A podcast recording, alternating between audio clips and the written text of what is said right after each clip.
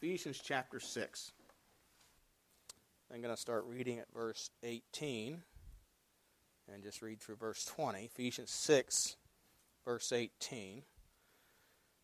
Praying always with all prayer and supplication in the Spirit, watching thereunto with all perseverance and supplication for all saints. And for me, that utterance may be given unto me, that I may open my mouth boldly to make known the mystery of the gospel for which I am an ambassador in bonds, that therein I may speak boldly as I ought to speak.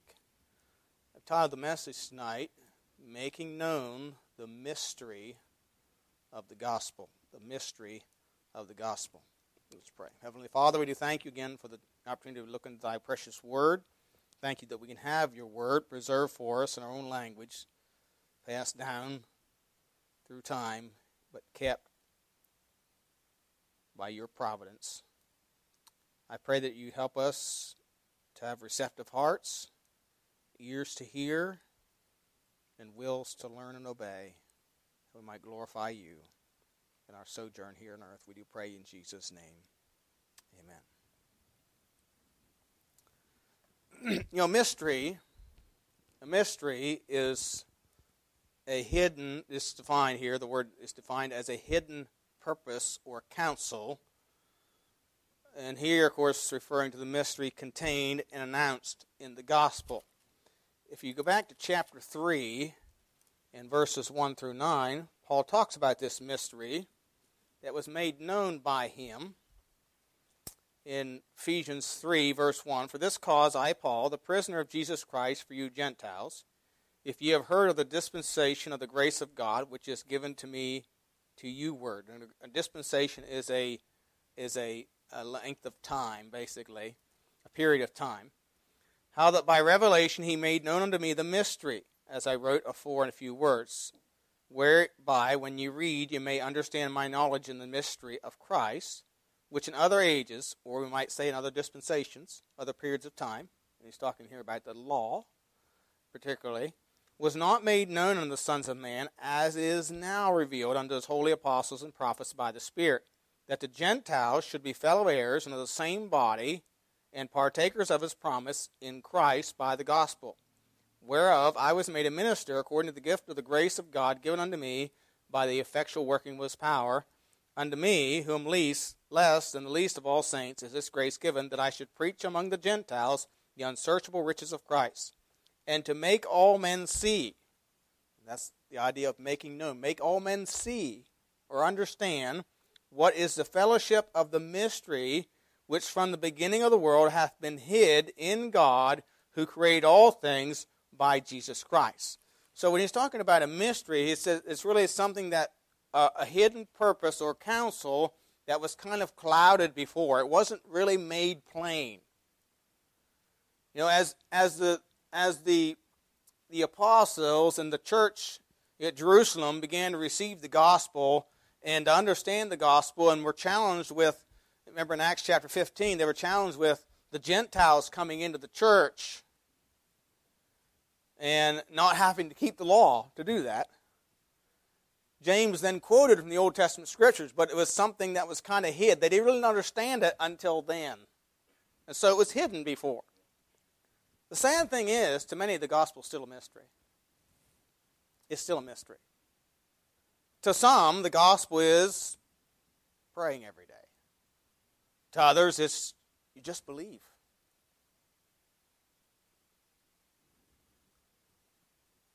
And what they mean is to believe that He is. Okay? They believe that He is that he does exist. He was born in Bethlehem, he lived and died on a cross. But they really have not considered who he is, nor what his death accomplished. You know, he is another way, another way, quote unquote, added to being good and doing good. You know, believe in him and Mary or other credits of other saints. You know, that's Catholicism for you and others. Or to some, it's just you just need to recognize Jesus as a Savior. See, but really, none of those fit a Bible definition of what the gospel is. Some of those things are true, are parts of the gospel. But Paul said here that he wanted utterance to be given unto him, that he would be able to make known the mystery of the gospel and make it known boldly. Uh, the idea of make known is to be brought to the knowledge of God. And you know that's what we need to do as witnesses is to, to endeavor to bring people to a true knowledge of God through Jesus Christ. You know, Jesus said in John 17, 6, 17 26, and I have declared unto them thy name. In other words, I've revealed, I've shown to them thy name. And I will declare it that the love wherewith thou hast loved me may be in them and I in them. You, Jesus made the Father known to his disciples in John chapter 14. Excuse me. John 14, Thomas, uh, not Thomas, Philip. In verse 7, Jesus, it says in John 14, 7, If ye had known me, ye should have known my Father also, and from henceforth ye know him and have seen him. Philip saith unto him, Lord, show us the Father, and it sufficeth, or it satisfieth us. Jesus saith unto him, have I been so long time with you, and yet thou hast thou and yet hast thou not known me, Philip? He that has seen me has seen the Father. How sayest thou then, Show us the Father? So if you've seen me, you've seen the Father, because we are one. Remember he said in John John 10, was it John 10 30, I and the Father are one. So he was to make he made known to his disciples who the Father was. So it's our job as ambassadors, and we are ambassadors. Paul said in verse 20, for which I am an ambassador in bonds. You know, we are the ambassadors for Christ. Uh, 2 Corinthians chapter 5 talks about that we are we have been given the, the ministry of reconciliation and we are ambassadors we are his ambassadors we've been given his authority to take the gospel to other people who have not heard. Uh, uh, an, uh, an ambassador has the authority of the sending nation to represent them. So we have the authority given to us by God to take the gospel to others. And so our desire should be to make known. You know, our purpose is not to get more people here. You know, that's what a lot of churches do. They just have programs to get more people in. Now, we would like to get more people in. But you can get more people in without giving them the gospel. It's not hard to get more people in. I mean, I know there's ways that we can get more people in. But it would be watering down the gospel. That's what many of them do. It's a club. It becomes a club then, not a church. Now, our purpose is not just to get more people in, our purpose is to get more people into the kingdom of God. It is the gospel of the kingdom. It's not the gospel of the church. The church is the God ordained or, organism that gives out the gospel, but it's not the gospel. It's not our gospel. It's Christ's gospel. It's the gospel of the kingdom of God. And so we need to make known that gospel. Now, I want to define some terms here, and this is where people get confused. Uh, I, I, had a guy yesterday that I challenged, and he finally didn't like it, so he shut the door. But you know, he said he prays every day, and I really, what I really want to say is, big whip to do. That means nothing. Buddhists pray every day. Is Muslims pray every day.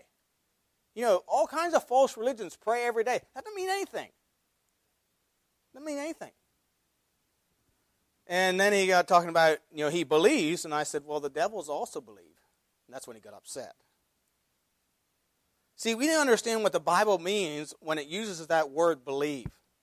You know, a lot, there's a lot of independent Baptists will quote Acts 16:31 that says, "Believe on the Lord Jesus Christ, and thou shalt be saved." See, you don't need to repent; you just need to believe. But what does that word "believe" there mean? You know, there's two definitions, at least two definitions to the word believe in the scriptures. In Acts 16:31, that word believe there means a conviction full of joyful trust that Jesus is the Messiah, the divine, divinely appointed author of eternal salvation into the kingdom of God. Co-joined with obedience to Christ. You know, so that really means that, that you believe that He is the only acceptable sacrifice for sin. That He is the God man, the Lord Jesus Christ. You know, Paul, and I've, I've told people, Paul didn't have to tell the Philippian jailer you need to repent because he already had. He showed it by his what he did. I mean, he was ready to take his own life, and he sprang in and said, What do I have to do? That's repentance. He was willing to do anything. And and so he just said, believe it. But it's a conviction full of joyful trust. That word trust is important. Uh, another part of that definition was to have a faith directed unto, believing or in faith to give oneself up to. So you're giving yourself up. To believe there means to give yourself up to. Is to yield or surrender to, we would say. Now, in James 2:19, the Bible says the devils believe also and tremble. Now, the word believe there means a mere acknowledgement. In fact, go to James chapter 2 verse 19. In the context, I believe, demonstrates that for us. James chapter 2 and verse 19. James 2, verse 19 says, Thou believest that there is one God. So, simply what you're believing here is not that you're putting your trust in Jesus Christ, you're simply acknowledging that there is one God. That's all this is about. Thou believest that there is one God, thou doest well. The devils also believe and tremble. In other words, the devils believe there is one God. They will acknowledge that but they will not give themselves up to. And that's what the word believe in Acts 16:31 means, and the word believe in the Gospel of John many times means to give oneself up to. Uh, so, so when it says in the Bible, believe on the Lord Jesus Christ, it doesn't simply mean that you know, you know, well, yeah, I believe there's a Jesus. I remember when we started this church, before we ever had our first service, Brother Green and I went up toward Franklin somewhere in a newer development and met with this guy who who um, talk he did he did the Bible studies he would he would fill pulpits and preach in churches and and he was arguing with the um, I forget what they call it now. He gave me some books and it was a Southern Baptist statement of faith. Uh, but anyway, and and he and, and, I remember when we were leaving, you know, he found out I was an evangelist, and he said, "Oh, you probably have thousands of converts." And I went to say, "Sorry, I'm not Billy Graham." But his his whole thesis was if and he you know his wife led everybody her work to the Lord, and this is how he led everybody to work to the Lord. You get them to acknowledge that there is a Jesus, and if you believe there is a Jesus, then you're saved. All you did was make them a twofold more child of hell. You gave them a false hope.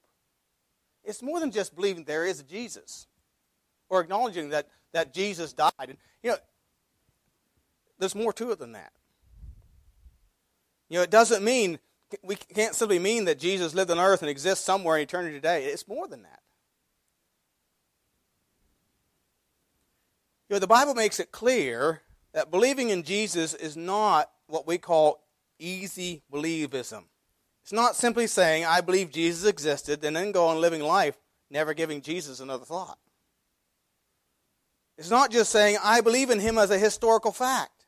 It is recognizing him as the Lord of the universe as well as Lord of your life. You know, believing in Jesus, someone said, believing in Jesus is not the same as saying you believe the world is round. So I want to look at four things. I think it's four here. Um, things about making known. that We need to understand making known the gospel. First of all, Christ is the only acceptable sacrifice for sin. We understand that Christ is the only acceptable sacrifice for sin.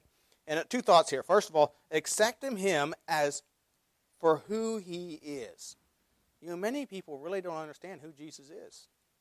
They think him some historical figure, some man who died, who was crucified on a cross and died, and he was not guilty of his any crimes, and, and you know, it was a terrible thing, and he's a good teacher. He's a good model for us to follow. That's not who he is. That's not who he is. He is the God man. He was God in flesh. He was God, we say, God incarnate. Look, go to John chapter 8. John chapter 8.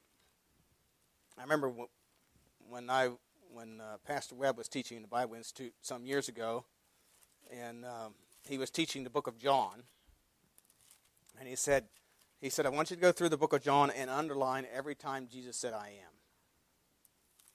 What does "I am" mean? It's the name of Jehovah. Let's just look at a few of them. John chapter 8. Let's start there. John chapter 8, verse 12. Then spake Jesus again unto them, saying, I am the light of the world. He that followeth me shall not walk in darkness, but shall have the light of life. Verse 16. And yet, if I judge, my judgment is true, for I am not alone, but I am the Father that sent me. Verse 18. I am one that bear witness of myself and the Father that sent me beareth witness of me. Verse 23. And he said unto them, Ye are from beneath, I am from above. Ye are of this world, I am not of this world. I said therefore unto you that ye should die in your sins. For if ye believe not that I am He, what's different about the word He? It's in italics, which means it was not in the, in the Greek. It's not in the original. It was added in English to make sense, grammatically and so on. So basically, what he said is before the, you know, um, where am I? Verse twenty-four. You know, if you believe not that I am the I am, that's what he's saying. If you don't believe I'm the I am, you shall die in your sins. So if you don't believe that Jesus Christ is God the Son, you're going to die in your sins. You're going to die in your sins. You're going to hell. Verse 28. Then said Jesus unto them, When ye have lifted up the Son of Man, then shall ye know that I am, and that word he again is italicized, and that I do nothing of myself, but as my Father hath taught me, I speak these things. And again, verse 58 Jesus said unto them, Verily, verily, I say unto you, before Abraham was, I Well, there it's very plain. Chapter 9, verse 5. As long as I am in the world, I am the light of the world. Verse 9. Uh, some said, This is he. Others said, He is like him. But he said, I am he. And the word he again is in italics. Verse 39. And Jesus said, For judgment I am come to this world, that they which see might not see, see not might see, and they which see might be made blind. And then chapter 10, verse 7 Then said Jesus unto them, Again, verily, verily, I say unto you, I am the door of the sheep. Verse 9, I am the door. Verse 10, The thief cometh not for to steal and to kill, but to destroy. I am come that they might have life, and they might have it more abundantly. Verse 11, I am the good shepherd. Verse 14, I am the good shepherd. Verse 36, Say ye of him whom the Father has sanctified and sent into the world, thou blasphemest, because I said, I am the Son of God? Of course, chapter 11, verse 25, I am the resurrection and the life. Chapter 13, verse 19. Chapter 13, verse 19. Uh, now I tell you before it come to pass that when it come to pass, ye may believe that I am, and there's that word he again in italics. And then chapter 18, verses 5 through 8, when he's in the garden, they answered him, Jesus of Nazareth. Jesus saith unto them, I am, and the word he is in italics. And Judas also, which betrayed him, stood with them. And as soon as he had said unto them, I am he, they went backward and fell to the ground. Then asked he them again, Whom seek ye? And they said, Jesus Nazareth. Jesus answered, I have told you that I am he. Now, all the he's there in that passage are in italics. And of course, in John 10 30, he said, I and my Father are one. You know, Matthew 1, and you know, this is this is this goes all the way back to his birth, the that he is God. And in Matthew 121 says, And she shall bring forth a son, thou shalt call his name Jesus. Now, now I want you to look at this. This this and I I never noticed this before. But look at Matthew chapter 1, verse 21. Till today. Matthew 1, verse 21. And she shall bring forth a son, and thou shalt call his name Jesus. Now, what is different about that name there? It is all caps. When in the Old Testament, when you see the word Lord and it's all caps, what's that mean? Speaking of Jehovah. So here, the Spirit of God, who's the author of the Word of God, is declaring to us that this one who's going to take away our sins, save us from our sins, is Jehovah. He's Jehovah. Go to Luke chapter 1. Luke chapter 1. Same thing. Luke 1 31. And behold, thou shalt conceive in thy womb and bring forth a son, and shalt call his name Jesus. And again, all caps. And then again in chapter 2, in verse 21, it says, In eight days were accomplished for the circumcising of the child. His name was called Jesus. And again, it's all caps. Now, I didn't check it extensively, but I think this is the only three times in the New Testament it's all caps. But it's declaring to us that this one who was born is Jehovah. It means Jehovah is salvation. See, our salvation comes through Jehovah, the Son of God. He is the Son of God. He's the I am. So we need to accept him for who he is. He was the, in Christ, Christ was the ordained or chosen sacrifice for sin. Again, Matthew 121 tells us that it was he that would save us from our sins. John 129, John said, Behold the Lamb of God. Again, he's referring back to the Old Testament to the Lamb who was a type of the one who would come and take away sin. The Lamb. Behold the Lamb of God. The God ordained choice to take away our sins. Ephesians 1 7 tells us, In whom we have redemption through his blood, even the forgiveness of sins. In Colossians 1 14, in whom we have redemption. In whom? In Christ. He's the God ordained or chosen sacrifice for sins. 2 Corinthians 5.21 says, For he hath made him to be sin for us, who knew no sin, that we might be made righteousness of God in him. You see, we have to accept the fact that he is the only acceptable sacrifice for sin. And he is God. He was God, he is God, and always will be God. And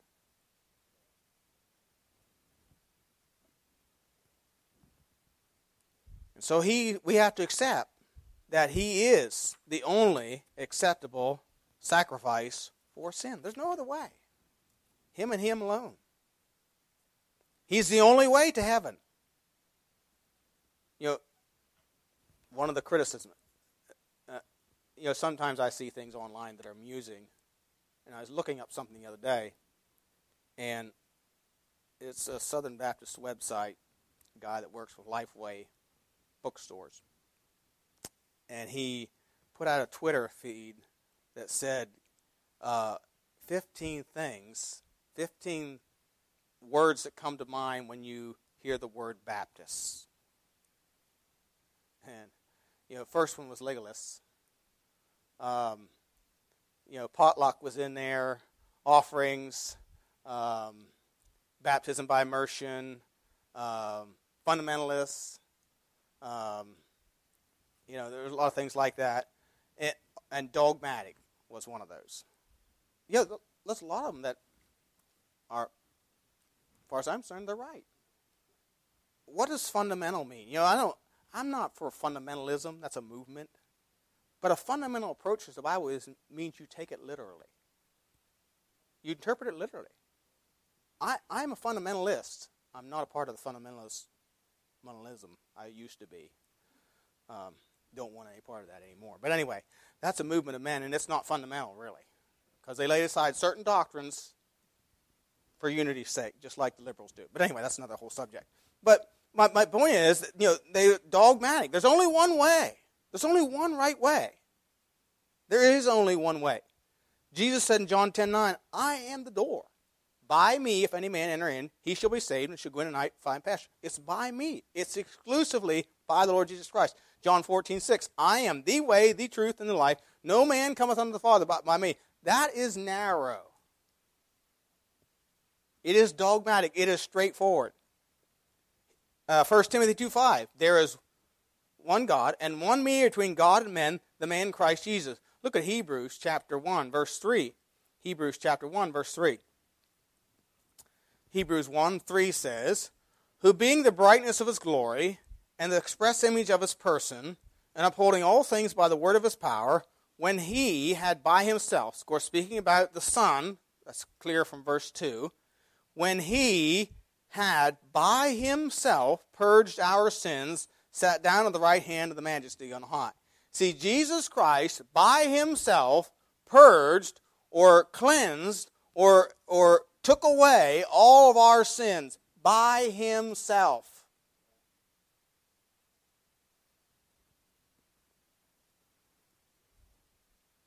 Modernists and Roman Catholics hate this verse. In fact, all the perversions of the Bible drop out by himself. Many of them do. They drop out by himself. Uh, by himself. See, he, he, is, he is the only way to have your sins forgiven. There is no other way.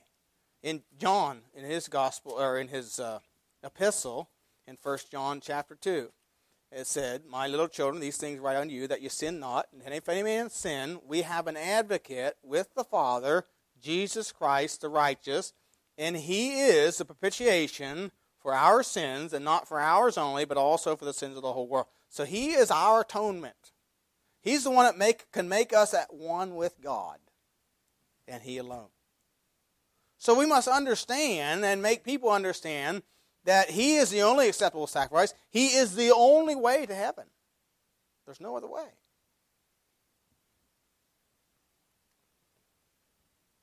So a person can no longer trust their own good deeds, their church attendance, or religious system, whatever that might be. Neither can they trust in other gods or other religions. And it frees us from trying to earn our way. Because He is the only way. It's no longer like, well, I have to walk a tightrope to make sure I'm in. No. It's Him. It's all Him. It's all Him. Only Christ, only God through Christ can forgive us of our sins. And you are only going to heaven on what Christ has done for you, not what you do for Him. You know, service is another whole subject. We're not talking about service, we're talking about salvation. So he is the only way. Thirdly, true belief in Christ is a yielding or a surrender to the Lord. Look at, let's look at a couple of verses of Scripture here. Uh, Mark chapter 10. Mark chapter 10, verse 37.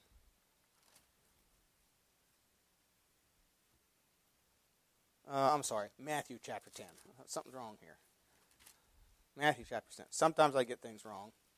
As you all heard, probably caught this morning that Adam was on the ark. Matthew chapter 7, verse uh, Matthew chapter 10, verse 37. I get it right here yet.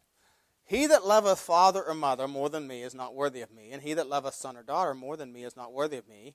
He that taketh not his cross and followeth after me is not worthy of me. He that findeth his life shall lose it. He that loseth his life for my sake shall find it. So he's talking about we have to lose our life to get his life.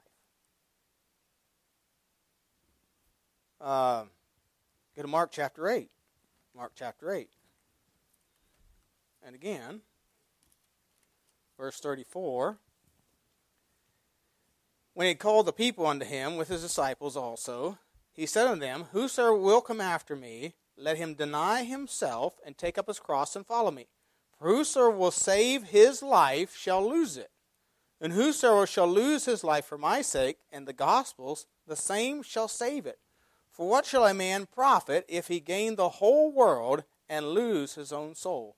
Or what shall a man give in exchange for his soul? Now let's look at an example of a man who wouldn't lose his life. Go to Luke chapter 18. Luke chapter 18.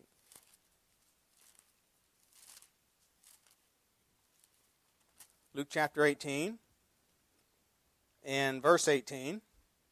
Certain ruler asked him, saying, Good master, what shall I do to inherit eternal life? Jesus said unto him, Why callest thou me good? None is good save one, that is God. Thou knowest the commandments do not commit adultery, do not kill, do not steal, do not bear false witness, honor thy father and thy mother. And he said, All these have I kept from my youth up. Now when Jesus heard these things, he said unto him, Yet lackest thou one thing. Sell all that thou hast, and distribute unto the poor, and thou shalt have treasure in heaven. And come, follow me. And when he heard this, he was very sorrowful, for he was very rich. And when Jesus saw that he was very sorrowful, he said, How hardly shall they that have riches enter into the kingdom of God? So here was a man who came to Jesus, seemingly desiring to have eternal life. He says, What must I do? And Jesus you know, tells him the commandments. Said, "Oh, I kept all these." Said, "Well, there's one. Sell all you have, give to the poor, and come follow me."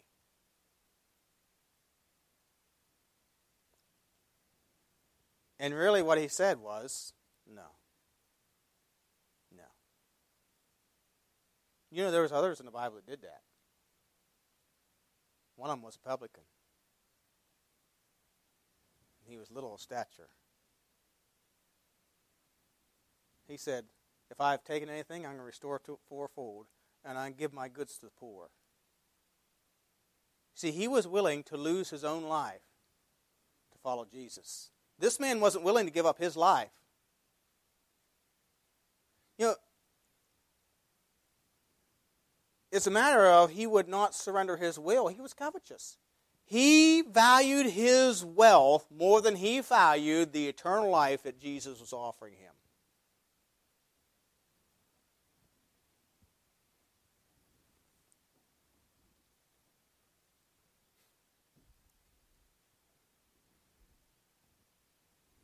You see, when you trust Christ, you truly believe in Him, in Christ, it means that His ways will become your ways, His desires for you will become yours, and He will become the one you base your life upon.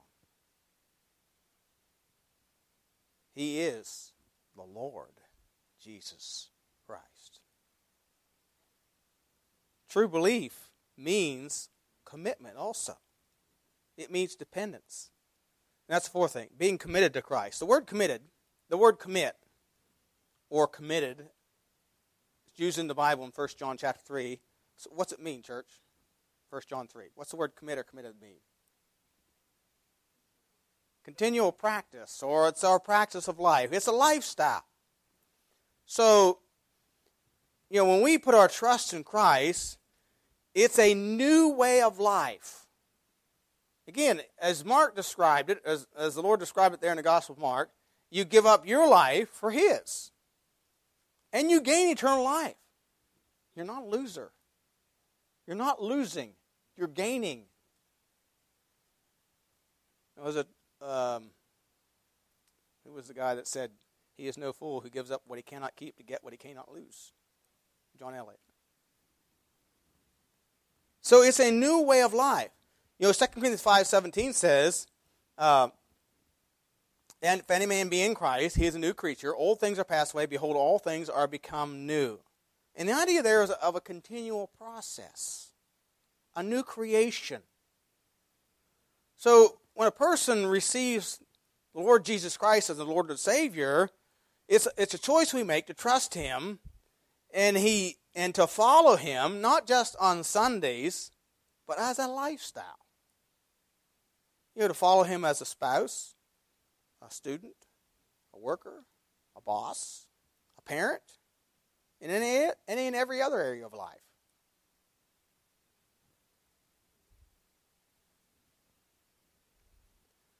Someone said, quote, When Jesus saves us, he saves us from the life we were living, rooted in sin, to a new life rooted in obedience to God, unquote. How you live your life should change. We have a new master. It was Watchman Nee that one time led this man, lived up in the mountains. He was a missionary to China. And he led this man to the Lord, lived up in the mountains. And, and the custom was for this man was he would take a shot of alcohol before every meal. That was his continual practice. Watchman Nee went back to visit him a little while later, and in the conversation, the man told him, he said, uh, he said, I went to go through my typical eating ritual, and I, I got my alcohol down, and I poured it in a glass, and he said, Boss resident said no. See, the Spirit of God all of a sudden lives within said, no. See, there should be a new, a new way of life, of, of living in obedience to Christ. Uh, we should live it out. You know, John 8, 31, Jesus said this. Then said Jesus those Jews which believed on him, If you continue in my word, then are you my disciples indeed. In Colossians chapter 3, or uh, Colossians chapter 1, and verse 21 through 23, Paul, writing the church at Colossae, says something similar to this. In Colossians 1 21 to 23, he says, And you that were sometime alienated and enemies in your mind by wicked works, yet now hath he reconciled in the body of his flesh through death to present you holy and unblameable and unreprovable in his sight. If ye continue in the faith, grounded and settled, be not moved away from the hope of the gospel which ye have heard, and which was preached to every creature which is under heaven, whereof I, Paul, am made a minister. So he says, if you continue in what you heard.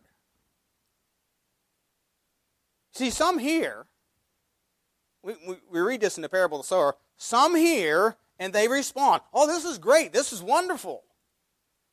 Until, until it means sacrifice or giving up something, giving up my will. Oh, no. I can't do what I want. I can't live to please my flesh. I'm not talking here about sinless perfection. You understand? I'm talking about there should be a desire to please the Lord. And and and and, and you know, I've seen them. They've been here. And everything was great and oh, wonderful for a while. But all of a sudden, not for me anymore. In fact, one person said, I thought I'd just try it for a while. And Paul says, if you continue in the faith, grounded and settled, and be not moved away from the hope of the gospel.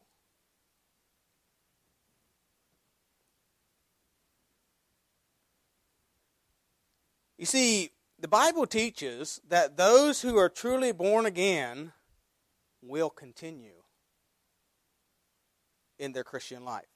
Matthew 10:22 says this, "And ye shall be hated of all men for my name's sake, but he that endureth to the end shall be saved."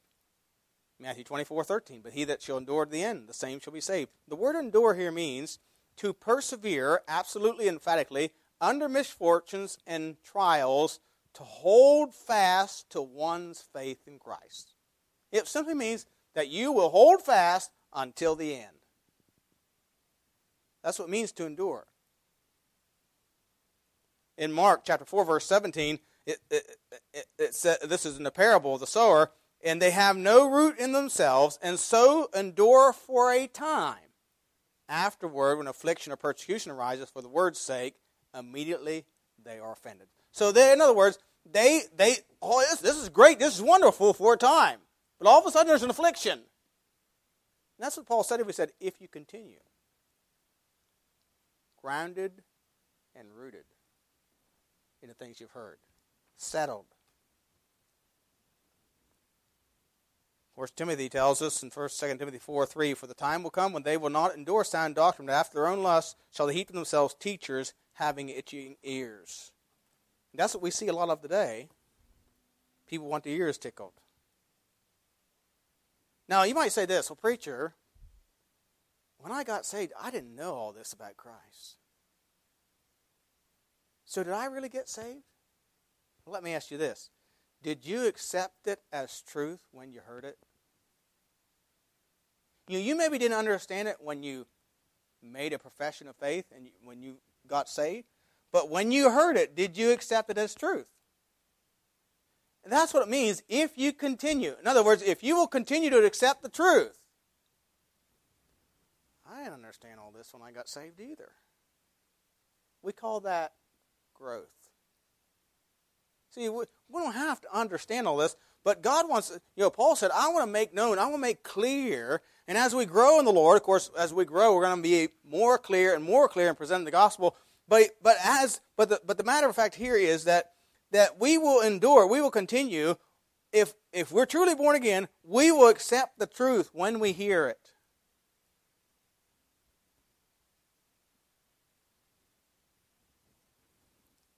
You know, are you continuing to receive truth, correction? You know, saved people receive truth. Jesus said to his disciples, he said about his disciples, I have given them thy word, and they have received. It. So, are you what did you understand all this when you got saved? Probably not. But do you receive it as truth? Do you act on it? That demonstrates true belief, true trust in Christ. And then one final thing, of course, we are empowered to live for Christ. The power to live for Christ is again, it's not of ourselves. We, we can't save ourselves. Salvation is not of us, it's simply receiving.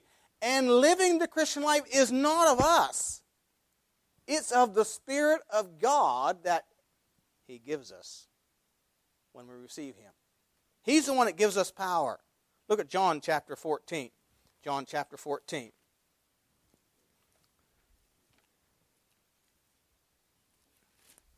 And again, it's, it's a matter of continuing in faith. Continuing in faith. John 14, verse 16. And I will pray the Father, and he shall give you another comforter. Another. In other words, I'm leaving you. I'm the comforter you have now. You know, Jesus is saying, I'm the comforter you have now, but I'm going away. I'm going to leave you. But I'm not going to leave you. And the word comforter is paraclete, and the idea of one that comes alongside and helps. You know, Hebrews uses the word to succor. It's an old English word that means to help, to undergird, to aid. And so I'm going to give you this, this another comforter in my place, is really what he's saying, that he may abide with you forever, even the Spirit of truth, whom the world cannot receive, because it seeth him not, neither knoweth him, but ye know him, for he dwelleth with you, and shall be in you. So so we have been given the Spirit of God to give us the power to live for Christ. You know, what gave Peter the power, Peter and John the power, to stand before the Sanhedrin and say, We are going to obey God. We ought to obey God rather than men.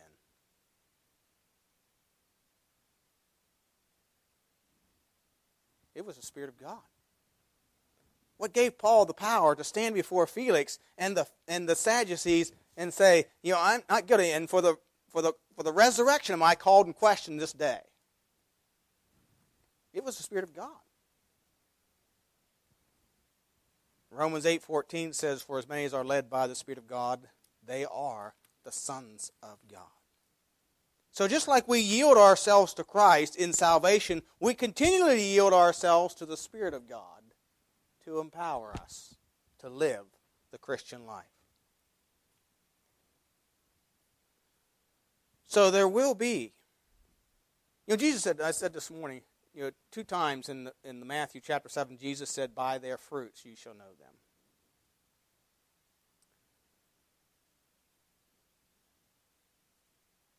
You know, in a sense, we're fruit inspectors. Because we are to examine. You know, that's what we do when somebody comes forward and says, I want to get baptized. You know what we do? We, we examine them. Okay?